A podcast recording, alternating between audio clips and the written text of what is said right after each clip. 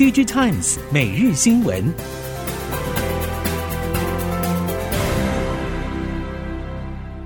听众朋友们好，欢迎收听 Digitimes 每日新闻，我是翁方月，现在为您提供今天的科技产业新闻重点。首先带您关心Intel 在28号举行的 Intel Innovation 大会上如期推出第13代 Core 桌上型处理器及新款消费性产品，并揭露多项创新技术。 Intel PC 客户运算事业群副总裁及桌上型电脑、工作站和游戏业务总经理高松受访时表示，第13代 Core 处理器是非常有竞争力的产品，预计这波产品交替的速度会相当快。而针对定价考量与库存水位拉警报的问题，高松也表示，新一代产品发布并不会影响前代产品的库存去化， Intel 有相关计划加以因应，也会与客户沟通前代产品的定价策略。展望未来 PC 市场发展，高松认为 PC 市场基数跟过去相比还是会保持逐步成长走势，市场有许多使用年限超过4年以上的机种，一定会有换机需求，整体来看会为 Intel 与供应链带来更多机会。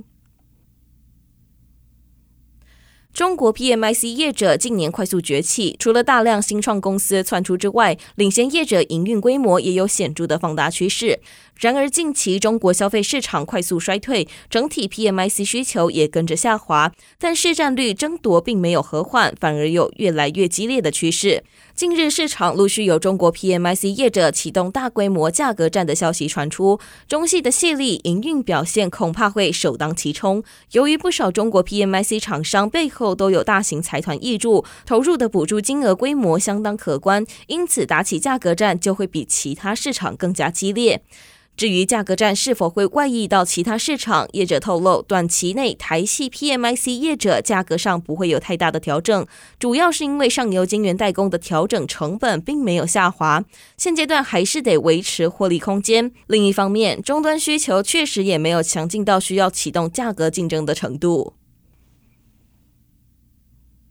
消费性电子产品市场近期受到全球政治经济情势的影响，不止杂音频传，供应链业者也陆续传出拉货有缩手的迹象，但以基础建设与产业应用为主的产业电脑领域则相对稳定许多。不同于消费性电子产品市场，智慧制造相关应用近年先是随着人口因素而受到业者的关注，在市场低迷时，制造业者更是希望能借此进行产线的更新与替换，以便迎接下一波市场成长时的机会。产业电脑业者强调，客户近期并没有因为市场的变化而缩手，反而是因为市场对象是节能减排上的要求标准越来越严格，而希望借由导入智慧化的过程协助达成相关目标，也将因此带动业者的市场商机。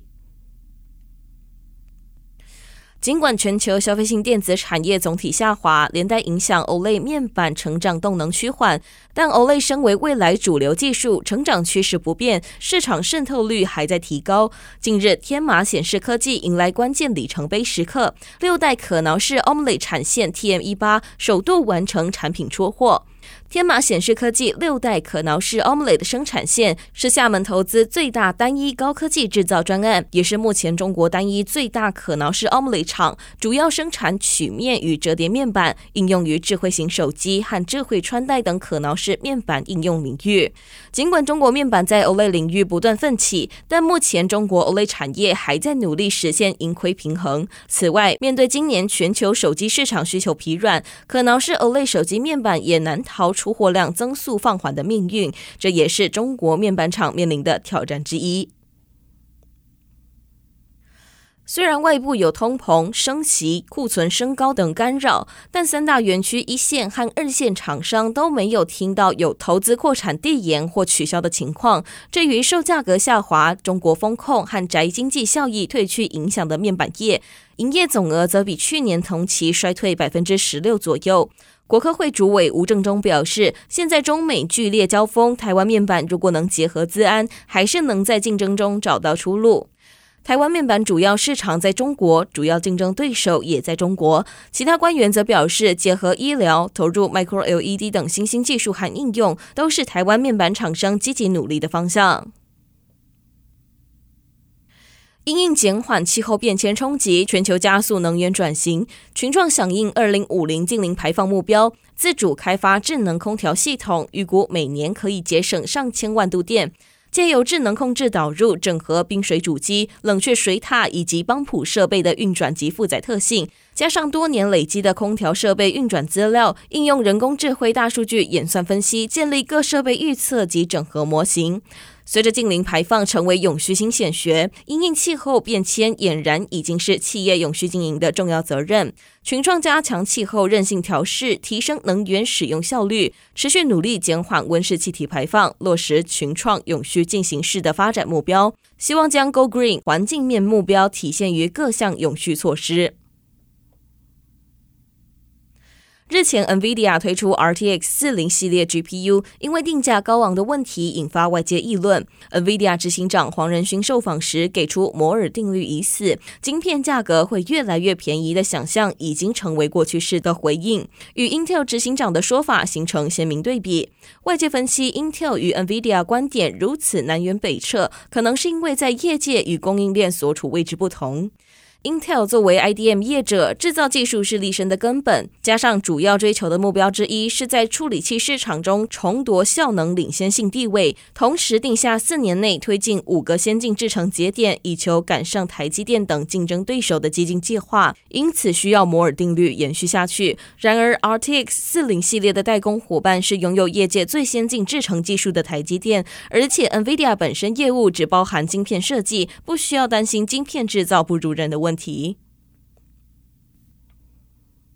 面对中国威胁与日俱增，美国除了主导印太战略，也连结可信赖的伙伴，共同推动全球合作暨训练架构的计划。台湾也受美国邀请加入。值得注意的是，台湾正致力于把物联网和无人机等技术应用在智慧农业上，恰巧全球合作暨训练架构提供机会，拉近台湾与农业科技强国荷兰和以色列的关系。全球合作暨训练架构今年9月首次在台湾举办以智慧农业为主题的活动，各国参与者将聚焦资通讯技术与数位创新科技在智慧农业的应用，分享各国智慧农业产业化的经验与挑战，并计划发起全球合作暨训练架构智慧农业联盟，期盼藉由资讯交换促进伙伴关系，共同为智慧农业技术的国际应用制定方针。WeMo Scooter 继日前推出子品牌，打破单一品牌共享运具界限，是台湾首发以智慧车联网技术整合跨运具与租赁品牌的共享运具服务平台。如今再推出全新订阅制服务 WeMo Pass。WeMo 执行长刘于迅表示， WeMo Pass 服务设计理念以最贴近消费者行为出发，推翻以往对共享机车的分钟数想象，新推出的订阅模式让消费者在经常骑乘的趟次可以轻松自在租借，并享受专属打造好康的 WeMo 生活圈。WeMo 这次也号召餐饮、生活消费、活动娱乐等品牌加入，希望可以提供消费者更多诱因，并在共同守护环境、帮助政府落实2050净零碳排政策的同时，也让台湾与智慧城市之间的连结更加紧密。以上新闻由 Digitimes 电子时报提供，翁方月编辑播报，谢谢您的收听。